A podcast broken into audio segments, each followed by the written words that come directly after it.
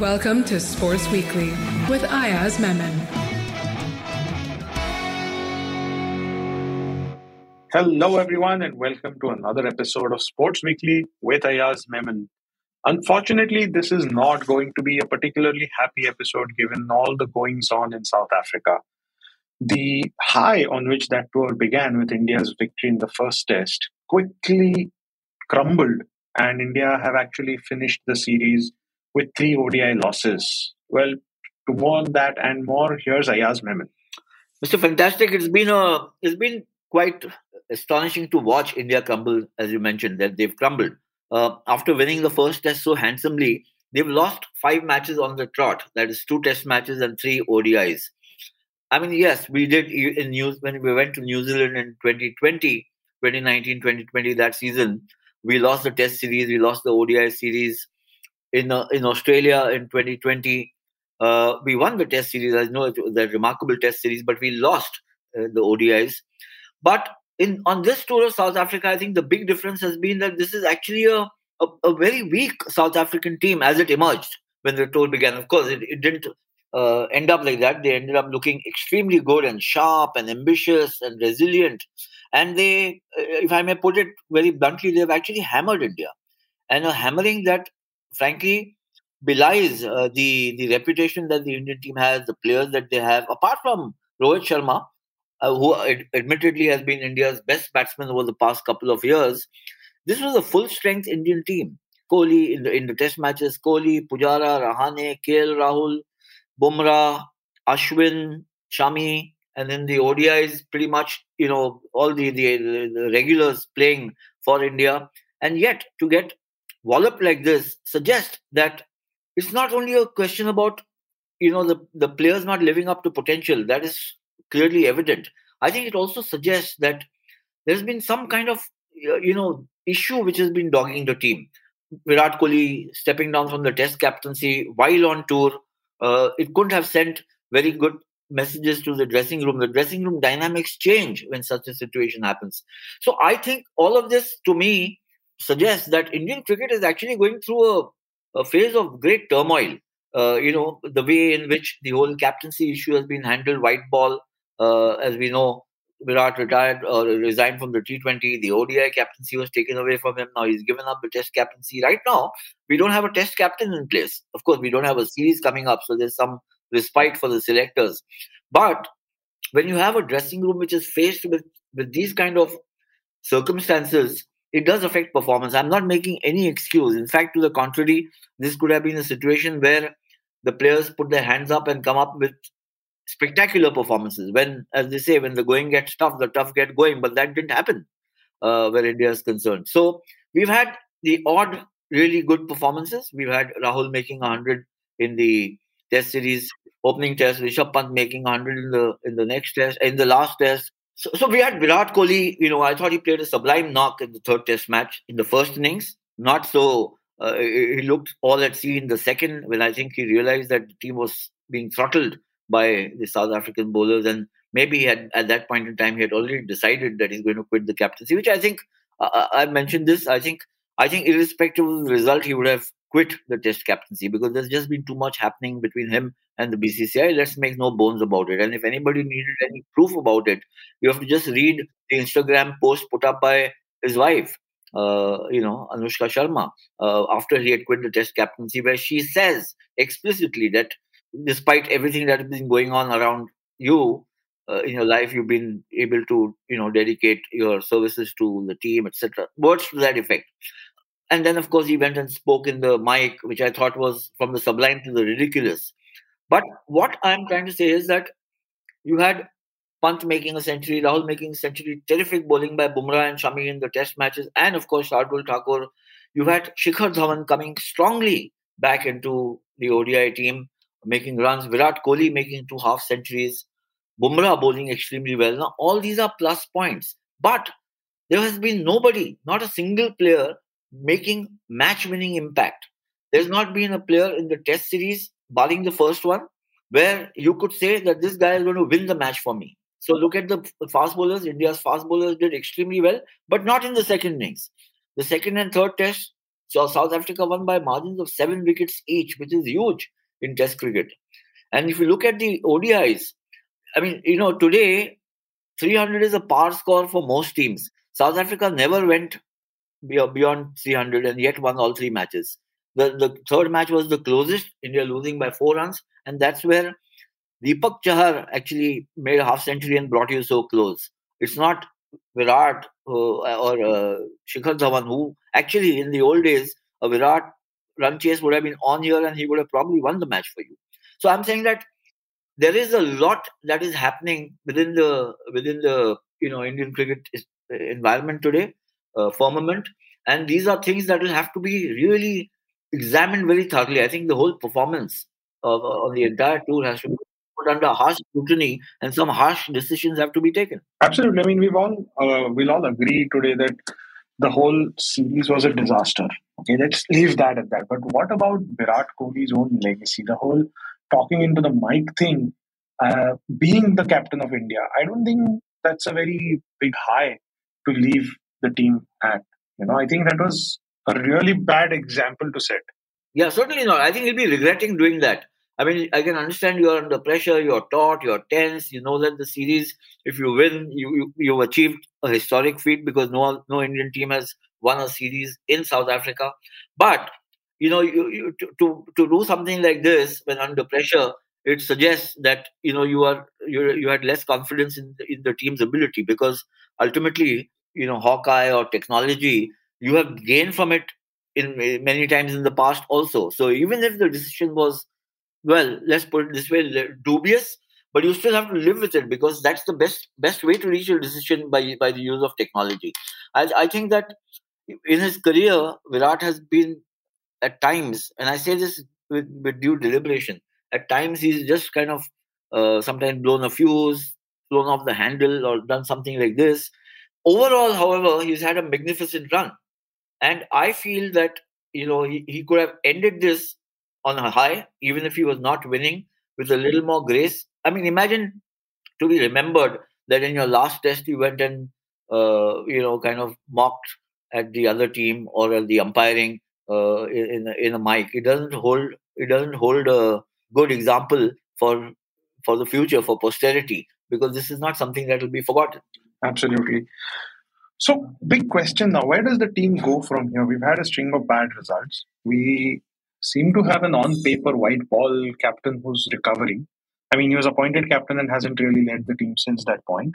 We had a stand-in captain who wasn't up to the mark or didn't have a team that was really keen to win. So what next? How does this team recoup? And especially when you have someone as legendary as Rahul Dravid uh, sitting in the dressing room to guide you. Well, I think these are challenging times, even for Rahul Dravid. I mean, Rahul Dravid must have realized very early that you can't. There's no halo you wear around your head when you're in charge of Indian cricket, even as a coach, as a captain or a coach. The halo can fizzle fizzle out very early.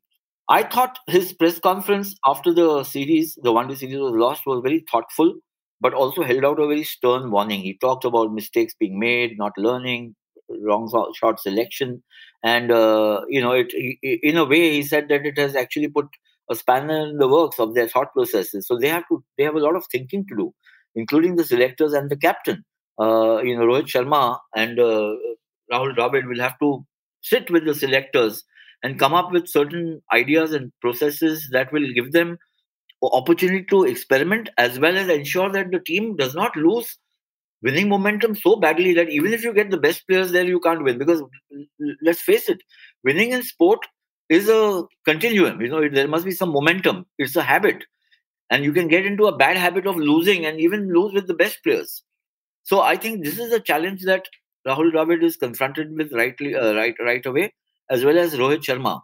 In fact, I think in such situations is the captain who comes under greater pressure.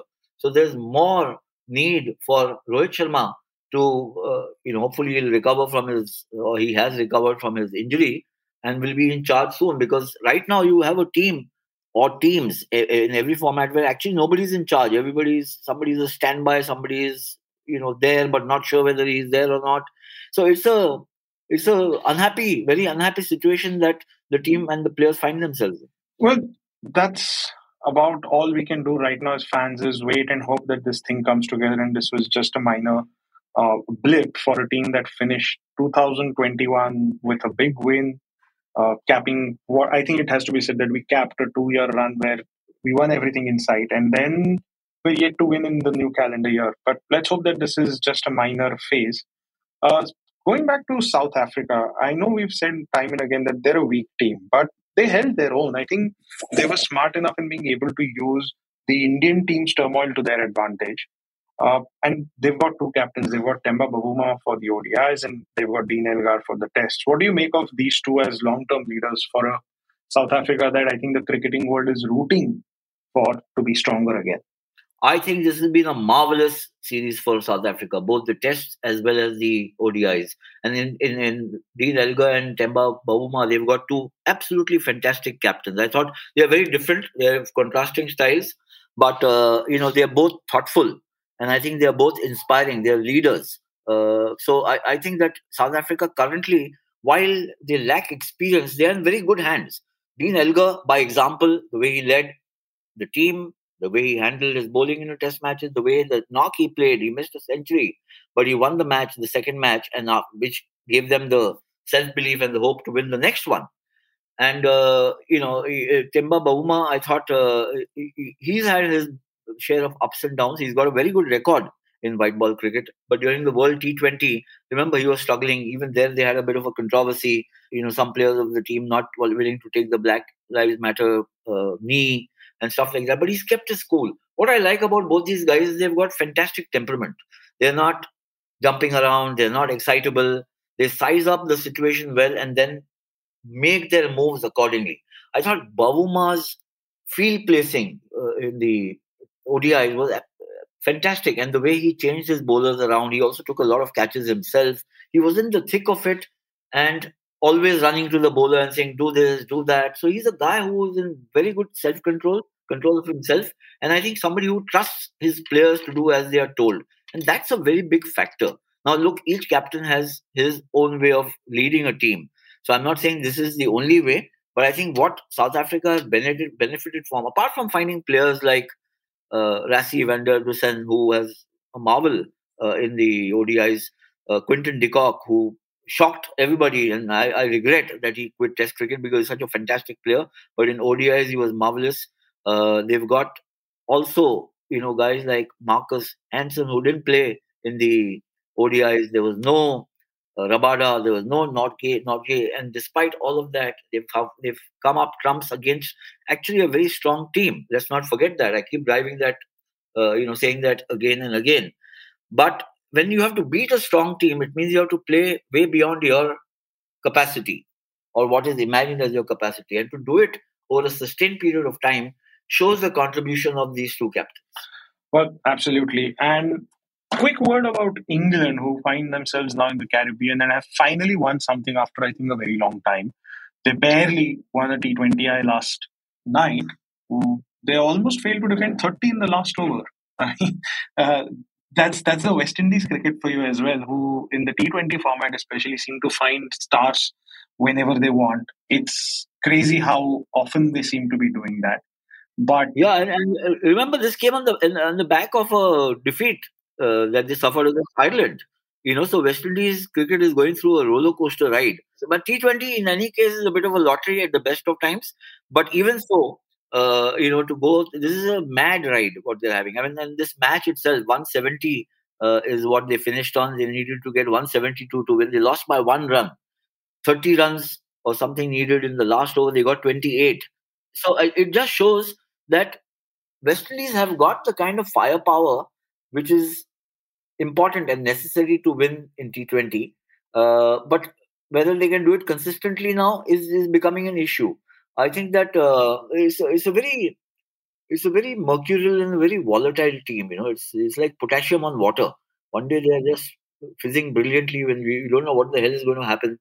Uh, I think they are missing somebody of of the uh, of the caliber of a Dwayne Bravo. You know, I think in the bowling, that's where uh, maybe the experience, the, the canniness of a Dwayne Bravo, because he's just he just finished playing, so you have to give the other players some time. I think Jason Holder is doing well for them. He's come back strongly as a bowler. They've got Akeal Hosein, who was who was the guy who uh, brought West Indies so close to winning the second match.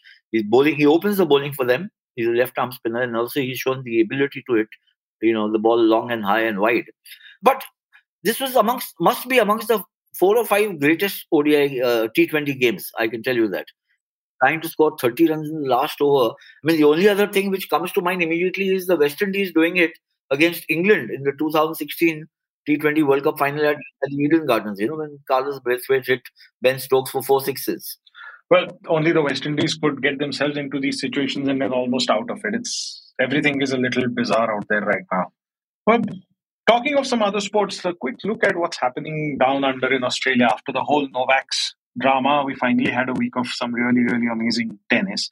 And it's unique, very honestly, to see what a Grand Slam looks like with only one of the big three there, you know. Only Rafa Nadal holding fort, and mind you, he's seated sixth below a lot of others who have already fallen by the wayside for what it's worth. The most likely winner, according to most punters, seems to be Daniil Medvedev, the current US Open champion. But there's some very interesting players moving up the rank, especially in the men's draw, with Gael Monfils having a second wind almost, as it were, in his career, and he's playing like a dream. Uh, but he's up against uh, Matteo Berrettini in his quarterfinal up next, and that should be a very interesting match of absolute power against complete guile and art. And that's going to be a fascinating game. We've got two left-handers going at each other with Shapovalov taking on Nadal. And we've got a very young Felix Auger-Aliassime taking on who, well, the king in waiting almost now, Daniil Medvedev. So the Australian Open staying true to its form and throwing up some really interesting results. On the women's side, though, Ayaz, is where we've seen a lot of turmoil with big players like Naomi Osaka falling away already. And the quarterfinals draw really has a few top seeds, but it's mainly Ash Barty, and now it's really her title to lose. Although there are some very deserving challengers, none more so uh, than Sabalenka, the second seed, who seems to have found some really good form early on. Yeah, I mean, look, uh, the, uh, uh, you know the one thing which you said and it, it, kind of caught my attention is that it's a very unusual, uh, you know, Aussie Open. Uh, not because uh, of the COVID factor and the and the fact of uh, you know the controversy with uh, with Novak, but only one of the big four or big three certainly uh, is there in this, and that's uh, Rafael Nadal. And my feeling is that if if he doesn't win, and there's a new and Medvedev doesn't win, if there's a new champion, it just opens up a new vista for these young and upcoming players who had found their passage into the last four or you know reaching the Grand Slam finals choked for so many years, for almost two decades. And you suddenly find that there's a there's a route available now. And you know, you win a Grand Slam once, it just opens up a whole new world uh, to you and a world of self belief also. Uh, where the women's section is concerned, I think it has been volatile for some time, hasn't it? uh, after the Williams sisters stranglehold ended, uh, you've been finding uh, you know different people winning at different different events. So in a way, that's very good. Uh, sometimes it throws followers into some turmoil, but that's that's the beauty of sport. You know, I mean, if you can get uh, different champions different at different tournaments, and especially in the Grand Slams, to me, it also suggests that you might not get a legendary figure, because legendary figures would be far more consistent. But what you would get is very exciting tournaments, very exciting tennis to watch, lots of ups and downs, which also give uh, make for its own value as a as a sporting spectacle. Well, this week will throw up more surprises if you ask me, and I am rooting for someone like Matteo Berrettini. Throughout the last year, I've always said we need more Grand Slam champions because usually that's proven to be the first step towards them forming a new clique of the big whatever we want to call them. But I think that's become very, very important for the sport, uh, especially in the final years of Nadal, Djokovic, and Federer, uh, where the sport really needs some big stars uh, for fans to stay invested. Well, we'll come back to you next week with champion news from Down Under.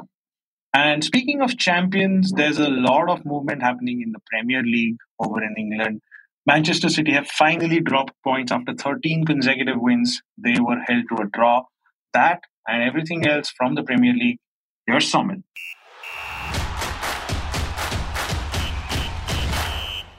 Hi, folks. I hope you're doing well. This last week was a big one in the world of the Premier League because we had quite a few big fixtures and some big teams dropped a fair amount of points, and that's going to be the major talking point along with the January transfer window as that comes to a close as well. So let's start with the biggest ticket one. Let's start with a fixture that can be called the all star one. It was Chelsea versus Tottenham, the London derby, the one with a lot of animosity between both the fans. And, well, it didn't quite feel like a derby. It, it, it felt like an absolute whooping of Tottenham Hotspur, to be very honest with you, because Chelsea were dominant, always in control, always in control of the ball, always in control of the uh, of the tempo of the play as well.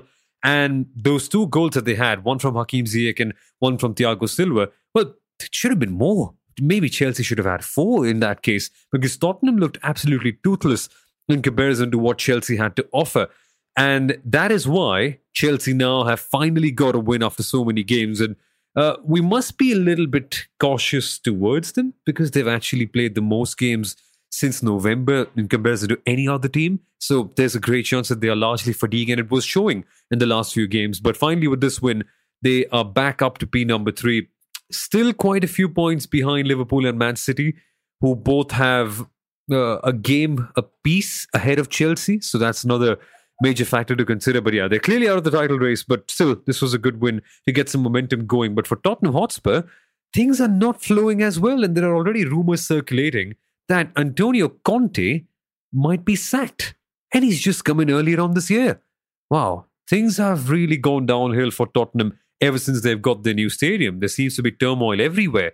Well, turmoil is something that's also evident uh, in the other part of North London because Arsenal had a draw against Burnley, a very entertaining encounter, mind you. But Arsenal once again toiling hard but struggling to finally get that big result. And it's this whole cycle of hope with Arsenal that's actually turning out to be rather excruciating for their fans because a couple of good results are always followed by one bad one. So that's that's turning out to be a very tricky affair for them. But otherwise, we saw Man United beat West Ham in a thriller, probably the closest encounter of the week, but it wasn't because Tottenham had a match against Leicester City where they were losing 2 1 in the 90th minute. But they actually ended up winning the match 3 2, thanks to two stoppage time goals by Steven Bergwijn. So we've had some tremendously close fixtures, and the United West Ham one, along with the Tottenham Leicester one, added two great matches for this whole week where otherwise Southampton and Man City also put up a really good show, but City once again struggling against Southampton, struggling to get points against them. They just had a 1 1 draw. Even though they dominated the match, Southampton were ironclad, basically, just like they were earlier on the season against Man City. So that's points dropped for them. And this just gives you a good idea about how stressful of a game week this must have been for all the fans to watch, considering the amount of big fixtures and the dramatic uh, finishes that we saw in the games as well. What a week in the Premier League, and City still retain their control at the top, even though they finally got that one big draw against Southampton. Liverpool are a match behind, and if they win that fixture, uh, they'll essentially climb up to 51 points. That's six behind Man City. And Chelsea, as I mentioned, uh, they've got two games extra to Liverpool, one game extra to Man City, and they're at 47 points, 10 behind City. So things don't quite look the best for them. United are up back in P4. West Ham, West Ham, I'm sorry, are in fifth. Arsenal in sixth. Tottenham in seventh, and Wolves in eighth. As for the transfers, there's rumours that Jesse Lingard could be leaving Manchester United. There's rumours that Dele Alli could be leaving Tottenham Hotspur as well. Ah, interesting stuff is coming up right here. And maybe in the last week, we can see some really big transfer stories happening in this January transfer window. But that's all for the football this week. There's some tremendously big fixtures coming up next week here as well. And I'll be glad to report all of them and more on Sports Weekly.